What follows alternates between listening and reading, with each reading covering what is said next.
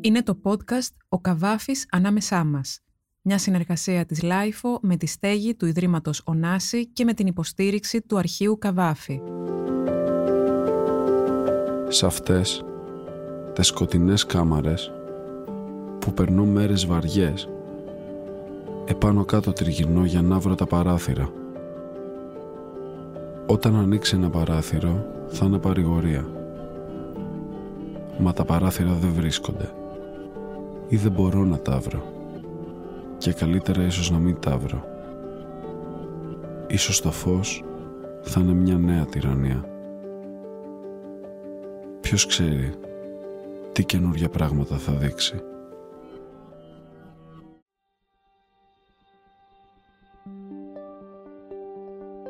Είμαι η Τίνα Μανδυλαρά και ακούτε τη σειρά podcast της Lifeo «Ο Καβάφης ανάμεσά μας», ιστορίες από το αρχείο Καβάφη, εμπνευσμένη από τον Αλεξανδρινό ποιητή και τη διαχρονική αξία της ποιησής του, τον τρόπο που συνδέεται με την καθημερινότητά μας και την εποχή μας. Για να μην χάνετε κανένα επεισόδιο της σειράς, ακολουθήστε τον Καβάφη ανάμεσά μας στα Apple Podcast, Spotify και Google Podcast. Είναι τα podcast της Lifeo.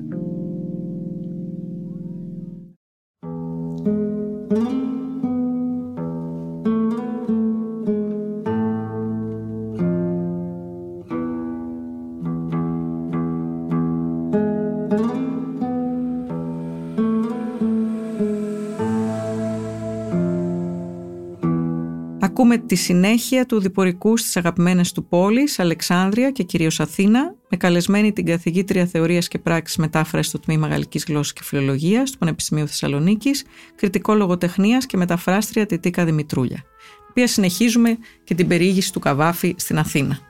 Με άγνωστες πτυχές, αλλά και κάποιες που μπορεί να είναι γνωστές αλλά τις έχουμε ξεχάσει. Όπως ε, εγώ αναρωτιέμαι σε ποια, σε ποια μέρη έμεινε ακριβώς ο Καβάφης. Λοιπόν, ο Καβάφης έμεινε στο Σύνταγμα και μάλιστα μιλάει για το δωμάτιό του και μας λέει με την ε, γνωστή ε, προσκόλληση που είχε στη θερμοκρασία, ότι, που έβλεπε το δωμάτιό του ε, και πόσους βαθμούς του θερμομέτρου είχε το, το δωμάτιό του στο Hotel d'Angleterre και πάρα πολλές φορές, θέλω να πω αυτό για τη θερμοκρασία, είναι χαρακτηριστικό διότι καταγράφει συνέχεια κάθε μέρα τόση βαθμή, τόση βαθμή. Πάει να δει ένα, μάλλον τον ενοχλεί, πάει να δει ένα μνημείο, δηλαδή λέει κάποια στιγμή ότι πήγα και είδα το μνημείο του Λυσικράτους και το σχόλιο για, γι' αυτό είναι φρικτός ο ήλιος στο σημείο μεταξύ Ζαπίου και ένα θέμα με το Ναι. Ή ξέρω στην Πατριάρχο Ιωακήμ, είναι χαμηλά τα σπιτάκια και δεν έχει καθόλου σκιά. Όταν θα φύγει από την Αθήνα, όπου είναι πολύ πιο εκτεταμένες όλες οι περιγραφές που αφορούν εκτεταμένες πάντα σχετικά που αφορούν επαφές κοινωνικές. Δηλαδή λέει περισσότερα λόγια για αυτούς που συναντάει, οι οποίοι είναι Αθηναίοι, οι οποίοι μπορεί να είναι Αιγυπτιώτες, ε, μιλάει για τα καφενεία, λέει συνεχώς ότι πήγε στο καφενείο του Ζαβορίτης, στο καφενείο του Γιαννάκη. Ε, όταν πηγαίνει σε κάποιο σπίτι ενός γνωστού επίσης μπορεί να λέει ε, κάποια παραπάνω πράγματα. Και βέβαια σχολιάζει ε, πάντα όπως είπαμε, είναι ένα ε, εξαίρετο μέρος, είναι ένα αξιαγάπητο μέρος, είναι ένα χαριτωμένο μέρος. Αλλά για τα πρόσωπα μιλάει πολύ περισσότερο. Όταν θα φύγει θα πάει στο Φάληρο. Και μάλιστα για να πάνε με τον αδερφό του στο Φάληρο, γιατί ε, περιγράφει φυσικά και τις βόλτες που κάνουν μαζί και όσα κάνουν χώρια, θα πάνε πρώτα να δουν τα ξενοδοχεία, θα, αποφασίσουν ότι δεν του, θα αποφασίσουν ότι δεν τους αρέσει το ένα ξενοδοχείο, δεν τους αρέσουν τα δωμάτια και ότι θα πάνε στο ξενοδοχείο του Φαλήρου και μετά θα ξαναπάνε για να κάνουν την κράτηση και μετά θα πάνε στο, στο Φάληρο. Πάντως δεν πηγαίνει μόνο, δεν βλέπει μόνο κόσμος στα καφενεία, θα συναντήσει ε, στην Αθήνα και ε, ανθρώπους οι οποίοι ε, είναι από το χώρο των ε, γραμμάτων. Δηλαδή θα συναντήσει τον Μιχαηλίδη, τον Σκόκο, τον Ξενόπουλο, ε, στο τυπογραφείο του Κωνσταντινίδη δηλαδή, θα συναντήσει τον Σκόκο, στις, ε, τον Ιούλιο θα συναντήσει στα Παναθήνια τον Ξενόπουλο και μετά θα τον δει και στο σπίτι του. Εάν τώρα συνδυάσουμε αυτά τα στοιχεία και με την αλληλογραφία του και με άλλα τεκμήρια, μπορούμε να βγάλουμε διάφορα συμπεράσματα. Σε σχέση με τι, με τα πρόσωπα ε, τους σε σχέση με τα πρόσωπα με τα οποία ναι, είχε κάποια επικοινωνία ε, όσο ήταν εκεί. Από την άλλη, όταν πήγε στο, στο Φάληρο, ε, ο Καβάφης ε, χαιρόταν το θέατρο, Έχουμε και τεκμήρια τα οποία είναι από το θέατρο του Φαλήρου και τα λοιπά προγράμματα. Έχουμε σχολιάζει, δηλαδή εκεί είναι η ζωή της πόλης που τον ενδιαφέρει περισσότερο ότι τι είδε, πώς τα ήταν κρατούσε ο αυτά τα προγράμματα και αυτά τα κρατούσε. Κρατούσε, κρατούσε. Κρατούσε πολύ υλικό. Κρατούσε, ναι. Και, και μάλιστα έχουμε και υλικό που πρέπει να το είχε ε, ενδιαμέσως να του το φέρανε. Δηλαδή ένα πρόγραμμα ας πούμε από την, μια παράσταση του Χριστομάνου Ναι. δεν μπορεί να, να ήταν ο ίδιος εκεί, αλλά κρατούσε προγράμματα, έκανε σχόλια πάντα. Ο Θίασος ας πούμε λέει ότι πήγε να δει ένα έργο στο Θέατρο του Φαλήρου. Ε, γαλλικός, όχι πολύ σπουδαίος. Σαν κριτικές δηλαδή, έτσι, Ε, ναι, για αυτά που έβλεπε. Πολύ σύντομες. όχι πολύ σπουδαίος, Ναι. φοβερό. Είχε- Ε, και μετά περιγράφει πιο πολύ σε κάθε διάλειμμα το κοινό έβγαινε στην παραλία για να πάρει ένα ψυκτικά και να σεριανίσει. Η παραλία έπλεπε, έπλεες στα ηλεκτρικά φώτα, το θέαμα ήταν πραγματικά έμορφο. Λέει και μια καλή κουβέντα δηλαδή, του αρέσει. Λέει, το λέει, πάλι. λέει καλές Δεν είναι μόνο, κουβέντες. μόνο γκρίνια. Και είναι πολύ περίεργος, όχι μόνο για το τι βλέπει γύρω του σε επίπεδο χώρου, κυρίως για τον κατοικημένο χώρο. Δηλαδή, κάποια στιγμή πέφτει πάνω σε μια κηδεία, σταματάει, τη Α. βλέπει, σχολιάζει ότι ήταν μεγαλόπρεπη. Ε, μ, ε, πέφτει πάνω σε πολιτικούς. Ε, Α, τυχαία, ε. ε, ναι. Ε, λέει ας πούμε ή πέφτει πάνω στους βασιλόπεδες. Λέει γύρισα στο Φάληρο στις 11 και 40 και σε ένα περίπατό μου στο πάρκο ε, βλέπω μια ομάδα από αξιωματικούς. Μου είπαν ότι οι δύο από αυτούς ήταν οι πρίγκιπες Νικόλαος και Ανδρέας. Είναι και οι δυο τους ξανθοί. Ο πρίγκιπας Ανδρέας έχει ωραίο παρουσιαστικό. Μιλούν τα ελληνικά με άψογη προφορά. Ή Έπιασε α- και κουβέντα μαζί τους δηλαδή. Εντάξει, έχει και δε. Ναι. Για τους ομοτέχνους του, είχε με κάποιους συνδεόταν πιο φιλικά, συμπαθούσε. Ξέρουμε ας πούμε για τον Ξενόπουλο ότι ο Ξενόπουλος τον είχε υποστηρίξει έτσι.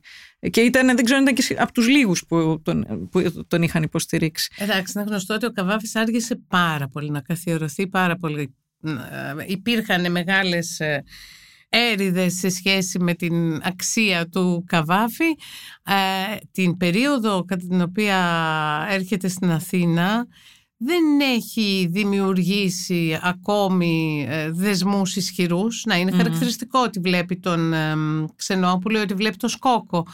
Ε, από την άλλη πλευρά έχουν γραφτεί κάποια πράγματα θετικά και σε λίγο θα σχολιάσει και ο ίδιος τις διαφορετικές προσλήψεις των ε, ποιημάτων του. Αλλά ε, έχει μπροστά του πάρα πολύ δρόμο για να αναγνωριστεί ως υπερμοντέρνος ποιητής που ο Μμ. ίδιος έγραφε ότι είναι. Δηλαδή είχε πάρα πολύ καλή εικόνα για το έργο του ο ίδιος στο αυτοεγκόμιο που λέει περιγράφει Τρομερό. τον εαυτό του, ναι. Και πολύ πριν γράψει και στην ταυτότητά του επίσημα έτσι ότι είναι ποιητής, δηλαδή χωρίς να το φοβηθεί να το κάνει. Δηλαδή είχε επίγνωση της τέχνης του, έτσι. της αξίας της τέχνης του, ναι, οπωσδήποτε. Είχε τεράστια επίγνωση, αλλά σιγά σιγά νομίζω τώρα μ, ε, χτίζει λίγο ε, αυτή την περίοδο που μιλάμε κάποιες σχέσεις ελληνικές, δηλαδή με τον ε, ελληνικό χώρο και μ, ο Καβάφης εξ αρχής υπήρξε μ, και όσον αφορά την πρόσληψή του διεθνής με έναν Μμ. τρόπο. Δηλαδή, Μ' αρέσει το που λέτε για την οικομονικότητά του ότι ήταν ε, από Ε, την αρχή. Ναι, Δεν αλλά, ήταν δηλαδή μόνο κοσμοπολίτης, ήταν και διε, διεθνής. Ε, διεθνής όμως ως προς την πρόσληψη υπό την έννοια ότι η σχέση που είχε με, τον, ε, με την Αγγλία Μμμ, και οι φίλοι που σωστό. είχε πολύ νωρίς τον τοποθέτησαν με έναν τρόπο ε, σε σχέση με, ας πούμε με το ευρωπαϊκό σπουδαίοι πεδίο. κιόλας, ναι. σε Όχι- σχέση με το ευρωπαϊκό πεδίο. Και οπωσδήποτε και αργότερα όταν δηλαδή γράφει η Ουρσενάρ το 40 το κείμενο για τον Καβάφη Μμ. στη Γαλλία ε, στην Ελλάδα ο Καβάφης δεν Μμ. είναι καταξιωμένος. Ε, δηλαδή μ- με κάποιο τρόπο προηγείται η, η σχέση που αναπτύσσει με το ευρωπαϊκό λογοτεχνικό χώρο και εξηγείται και μ, όλη αυτή η τρομακτική όχι μόνο δημοφιλία του Καβάφη η οποία Φαίνεται από το πόσο μεταφράζεται, πόσο ανθολογείται, πόσο σχολιάζεται συνεχώς, αλλά και η επιδραστικότητά του σε επίπεδο αισθητικής. Ναι. Αλλά εκείνη την εποχή δεν νομίζω, κρατάει κάποιες σημειώσεις, επιμένει βέβαια ότι είδε ε, ποιους είδε, πού τους είδε και τα λοιπά, τον ενδιαφέρει πάρα πολύ, αλλά ακόμη είναι πάρα πάρα πολύ νωρίς.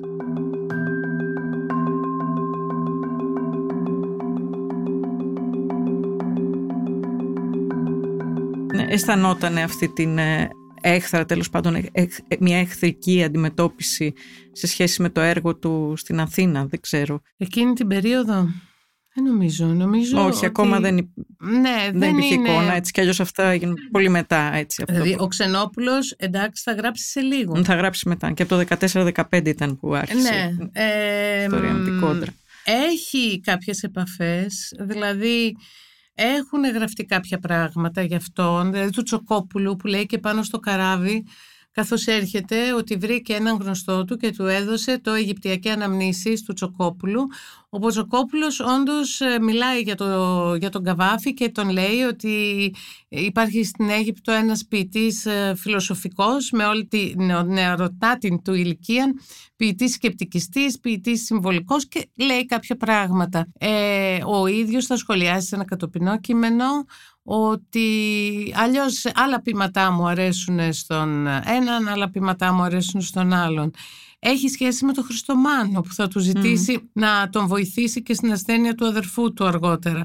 Δεν είναι όμως ε, μια δικτύωση μεγάλη αυτή τη στιγμή παρότι αναφέρεται σε πάρα πολλά πρόσωπα στα ημερολόγια που συναντά αλλά νομίζω ότι είναι περισσότερο αυτό το ταξίδι στην Αθήνα, ένα ταξίδι πρώτης γνωριμίας. Όλα τα βλέπει, όλα τα αποτιμά, όλους τους συναντά, κάποιους τους ξέρει, κάποιους δεν τους ξέρει, ακόμη και για τα πρόσωπα δηλαδή ποικίλει αυτό το, το σχόλιο. Και για το δεύτερο ταξίδι που δεν ξέρουμε τόσα πολλά, ίσως εκεί λοιπόν να ήταν πολύ πιο έντονες οι, οι επαφές. Για το δεύτερο ταξίδι, δηλαδή έχουμε στοιχεία ε, που μπορούν να, να συνδέονται και με την επίδραση που μπορεί να άσκησε στο έργο του κάποιες εικόνες, δεν ξέρω. Δηλαδή υπάρχουν ε, κάποιες καταχωρήσεις ε, από το ημερολόγιό του που μας ε, δείχνουν ότι κάποια στοιχεία του κάνανε εντύπωση και πέρασαν και στο έργο του ή στην ποιησή του. Υπάρχει κάποια σύνδεση, δεν ξέρω. Ο ίδιος μιλάει πιο πολύ για είτε στη συνέχεια για το πώς προσλαμβάνεται το έργο του, δηλαδή αυτό που λέει ότι ε, στον Τζοκόπουλο άρεσαν, ε, άρεσε το ποίημα φωνέ γλυκίες, στον ε, Ξενόπουλο άρεσαν τα τείχη και τα κεριά. αυτό τα το γράφει έχουμε αυτό. δηλαδή στη Να. φιλοσοφική εξέταση. Και μάλιστα ε, αυτό το οποίο λέει είναι ότι μ, έχει σημασία αυτός ο οποίος ε, μ, διαβάζει να μ, του ταιριάζει αυτό το οποίο το διαβάζει και ότι είναι διαφορετικό για τον καθένα. Έχει, έχουμε κάποιες αναφορές ότι μ, έγραψε μ, ένα ποίημα το δύο μήνες όπως λέει που ήταν αμέσως μετά τη μεγάλη λιβιδική κρίση που τον κατέλαβε μετά την αναχώρησή του από την Αθήνα και εκεί μάλιστα λέει και κάποια πράγματα ότι αν υποθέσουμε πως ο Τάδε θα μου είναι πλέον αδιάφορος όπως και ο Τάδε και ο Τάδε που δεν αναφέρονται τα ονόματά τους όμως. Ε, πολλές φορές γράφει με κόβει τις ε, λέξεις που ήμουν πολύ ερωτευμένος μαζί του πριν από την αναχώρησή μου από την Αθήνα. Θα είναι λέει και τα ποίηματα ψεύτικα δηλαδή κάνει έναν ολόκληρο συλλογισμό πάνω στη σχέση του βιώματος, ε, το οποίο είναι αυθεντικό, και στην ε, σχέση του βιώματος με το πείμα και σε, στη σχέση ανάμεσα στην αυθεντικότητα του βιώματος και στην αυθεντικότητα του ποίηματος, αλλά και τη διάρκεια τους. Λέει, δηλαδή, όταν εγώ θα, πά, θα πάψω πια να ενδιαφέρομαι γι' αυτό, το πείμα θα είναι και αυτό ψεύτικο. Δηλαδή, ενώ είναι πολύ αληθινό την ώρα που το γράφω, όπως λέει μετά θα είναι ψεύτικο και λέει όχι, όχι βέβαια, αλλά θα είναι αληθινό και στο παρελθόν που δεν θα ανταποκρίνεται πια στη ζωή μου εμ, αλλά θα μπορούν να φέρουν μια ενθύμηση μιας μέρας, μια ε, εντύπωση κτλ. Και, και σίγουρα θα συνομιλεί με τις αισθήσεις ε, άλλων ζώων.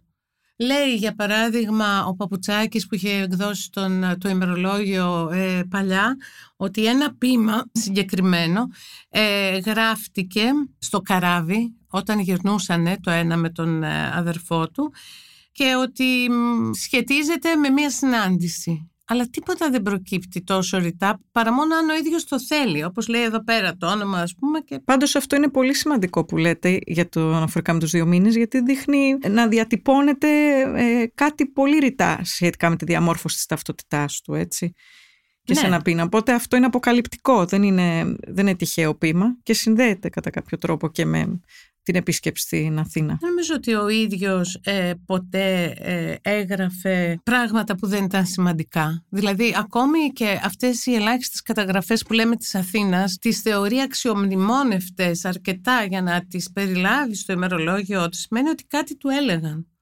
Μπορεί να είναι για μας πολύ συνοπτικές, πολύ συμπυκνωμένες και γι' αυτό έχει και πολύ μεγάλη σημασία και η διαφοροποίηση στην έκταση, αν είναι μία λέξη ή δέκα. Πάντως δεν θα είναι 200. Και μία λέξη μπορεί να λέει πολλά, έτσι Ακριβώς, κι αλλιώς. Ε. ναι. Αλλά προφανώς τώρα αυτά τα οποία λέει είναι σε ένα άλλο κείμενο το οποίο αφορά την ποιητική του. Δεν είναι της ιδίας κατηγορίας με το ημερολόγιο της Αθήνας που πάντα κλείνει η μέρα με το πόσους βαθμούς είχε, αλλά και εκεί μπορεί κανείς εμέσως μέσα από το αίσθημα, μέσα από το οποίο υπενικτικά πάλι δηλώνεται, να καταλάβει κάτι το οποίο τον συγκινεί, όπως είδαμε για το μουσείο ή από τα σχόλια μπορεί να καταλάβει μια τοποθέτηση δηλαδή του, του ιδίου. Αυτό. Ναι, ίσως και από τα σημεία που επισκέπτεται για τις επιλογές του, έτσι, τις προτιμήσεις του, την αισθητική του προφανώς και από τα έργα που βλέπει. Προσπαθεί πάντως να τη γυρίσει στην Αθήνα. Δηλαδή τη γυρίζει πάνω κάτω. Ό,τι φαίνεται κάτω. δεν αφήνει κανένα σημείο. Δηλαδή είπαμε πριν για την Κεφισιά. Έφτασε μέχρι την Κεφισιά για να πιει τσάι. Ποια, τι, τι ακριβώς ναι, έκανε ναι, εκεί; Ναι, ναι, ναι.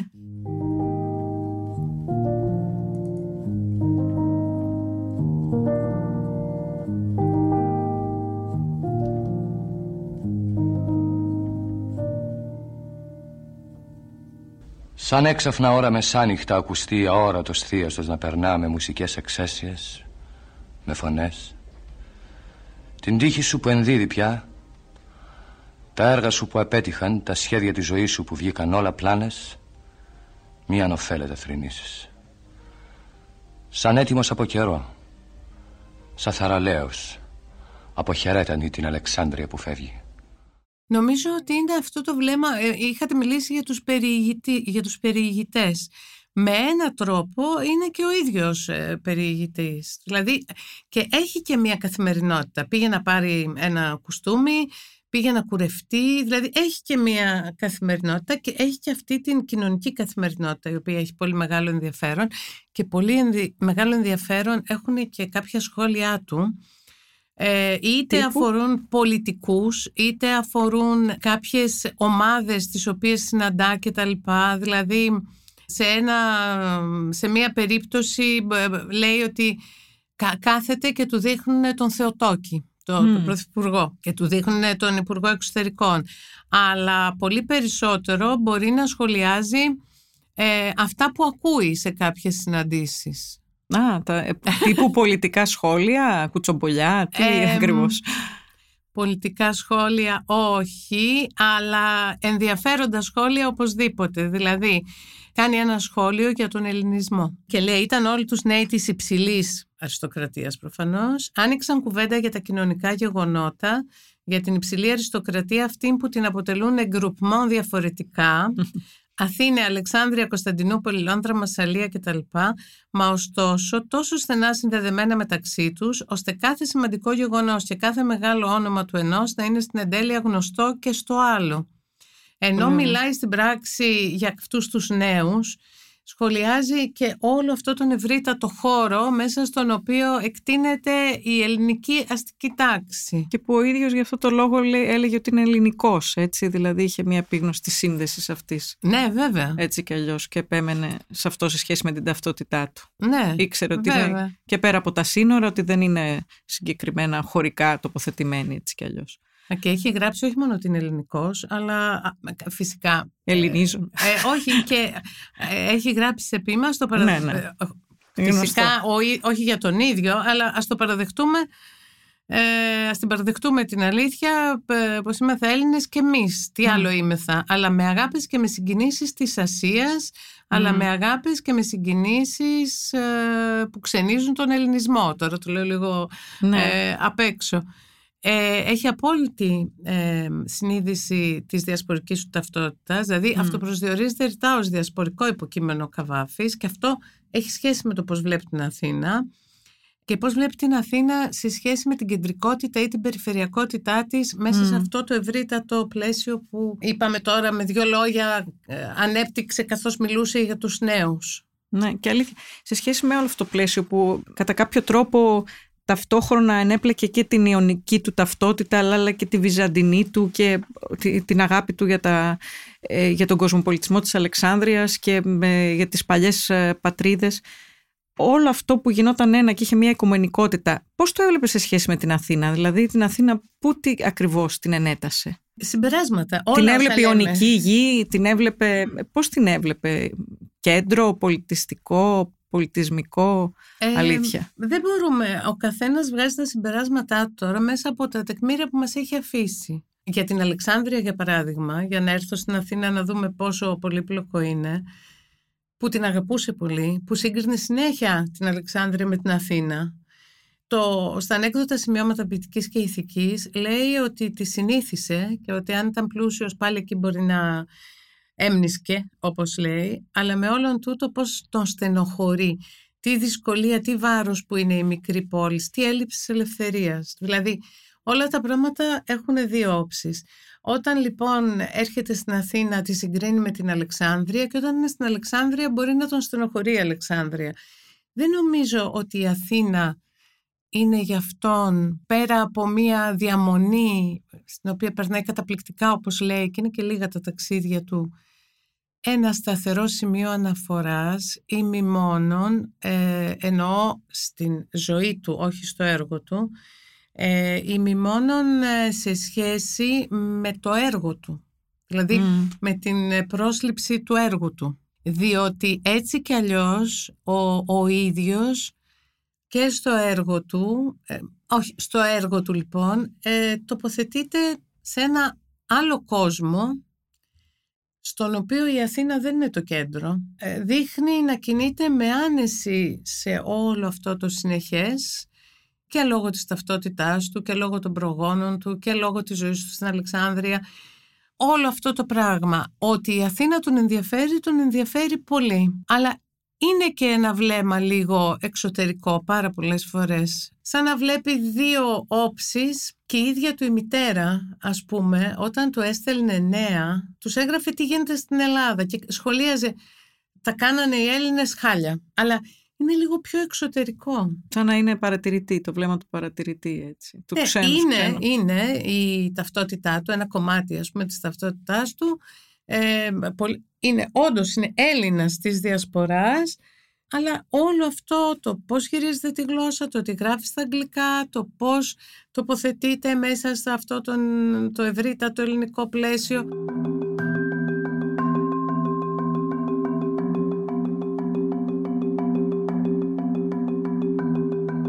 Αλήθεια όμως, ε, εκείνος αποποιήθηκε τη βρετανική έτσι, υπηκότητα και επέλεξε την ε, ελληνική. Και ο μπαμπάς του νομίζω. Ναι, αυτό δείχνει και κάτι παραπάνω σε σχέση με την ε, επίγνωση που είχε της καταγωγής του ανήκειν, δεν ξέρω. Αυτό δείχνει και μια τοποθέτηση σε σχέση νομίζω και με την απεικιοκρατία. Μμ. και σε σχέση και με τη στάση του απέναντι στα γεγονότα εκείνης της εποχής. Δηλαδή... ε, ναι, τα πολιτικά βέβαια. Ναι, ναι, ναι, ο, και στην, ο Καβάφης, όπως ε, ξέρουμε από μια επιστολή που του στείλει νονά του, της είχε πει ότι θέλει να γίνει πολιτικός ή δημοσιογράφος. Φοβερό. Αυτό είναι άγνωστο. Δεν το, δεν το ξέρει Ναι, πολλοί Και κόσμος. του λέει η νονά του, όχι παιδί μου, του λέει δεν θα γίνεις πολιτικός, ε, τώρα πρέπει να σπουδάσει νομική, υπάρχουν αυτά και δημοσιογράφος δεν είναι και αυτό Φοβερό. εύκολο. Ίσως ήταν η περιέργειά του που τον έκανε να... Α, ναι, αλλά το, το σημαντικό είναι ότι η πολιτική τον ενδιαφέρει πάρα πολύ. Ναι. Πάντοτε. Και ο Τσίρκας έχει μιλήσει γι' αυτό, Μμμ. ο πολιτικός Βέβαια, Καβάφης ναι, ναι. Και, Και η εποχή σύγχρονοι, ναι, και σύγχρονοι ερευνητές το αναδεικνύουν. Αλλά μ, Ε, αυτό το οποίο έχει ιδιαίτερη σημασία και νομίζω ε, ερευνά αυτή τη στιγμή πάνω σε αυτό και ο Αλέξανδρος Καζαμίας είναι αυτή η ειδική σχέση με την απεικιοκρατία. Η εικόνα ωστόσο που είχε για την Αθήνα ο Καβάφης είχε διαμορφωθεί σε σχέση και με τα πολιτικά γεγονότα που έζησε ή και τα προσωπικά, γιατί ξέρουμε ότι είχε αρρωστήσει κάποια στιγμή ο αδελφός του. Δεν ξέρω αν αυτό τον επηρέασε. Ε, ναι, βεβαίως. Δηλαδή, ε, ενώ το ταξίδι του 1901 είναι ένα ταξίδι που αποτυπώνεται με κάθε λεπτομέρεια, τι διαδρομές που έκανε με τον αγαπημένο του αδερφό, ε, είχαν μια ιδιαίτερα στενή σχέση. Ε, για παράδειγμα, έχουμε ένα τεκμήριο το οποίο ε, στο οποίο ο αδερφός του του χαρίζει το μερίδιό του από τα κοσμήματα της μητέρας που έχει πεθάνει ένα χρόνο πριν φύγουν μαζί. Και υπάρχει και ένας κατάλογος. Ε, έχουμε πάρα πολλές εκδηλώσεις ε, της αγάπης του για τον αδερφό του. Ε, πάνε μαζί, κάνουν πράγματα μαζί, κάνουν χώρια. Πάντως δεν έχουμε κάποιες άλλες πληροφορίες οι οποίες δηλαδή ξέρουμε τι είδε, ξέρουμε ποιους είδε ε, αυτούς που ήξερε και αυτούς που δεν ήξερε Ξέρουμε χώρους που είδε και του έκαναν εντύπωση κυρίως όταν είχαν... Ε, υπάρχει αυτό το ενδιαφέρον ας πούμε, για την αρχαιότητα. Εκεί στο σπίτι του Μελά αυτό σχολιάζει, το τι βλέπει. Ε, από αντικείμενα, από εκθέματα κτλ. Αυτό. Όταν όμως τελειώσει αυτό το ταξίδι που είναι και ένα, μια πρώτη επαφή με την Αθήνα που όλα θα τα δει και όλα θα τον εντυπωσιάσουν και θετικά και αρνητικά και θα επιστρέψει την επόμενη φορά που έχουμε πολύ λίγα στοιχεία και το πέντε ειδικά, επειδή ακριβώς είναι άρρωστος ο αδερφός του, θα είναι γι' αυτόν ε, ένας βιωμένος χώρος, ε, η Αθήνα, πολύ σκοτεινός.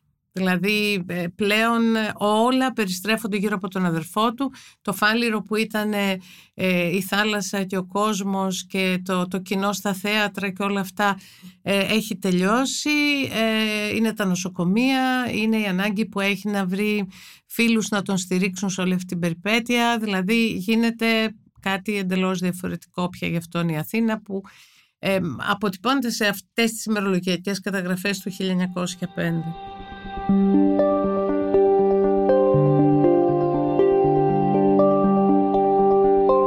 Συμπερασματικά μιλώντας, δεν ήταν μόνο μία η Αθήνα του Καβάφη, αλλά πολλές οι Αθήνες του Καβάφη, όπως τις βίωσε και όπως τις κατέγραψε στις σημειώσεις του, στα ημερολόγια του και στις πολύ ενδιαφέρουσες εντυπώσεις όπως μας τις περιέγραψε η Τιτίκα Δημητρούλια σε αυτά τα δύο podcast της σειράς «Ο Καβάφης ανάμεσά μας». Για να μην χάνετε κανένα επεισόδιο της σειράς, ακολουθήστε τον Καβάφη ανάμεσά μας στα Apple Podcast, Spotify και Google Podcast.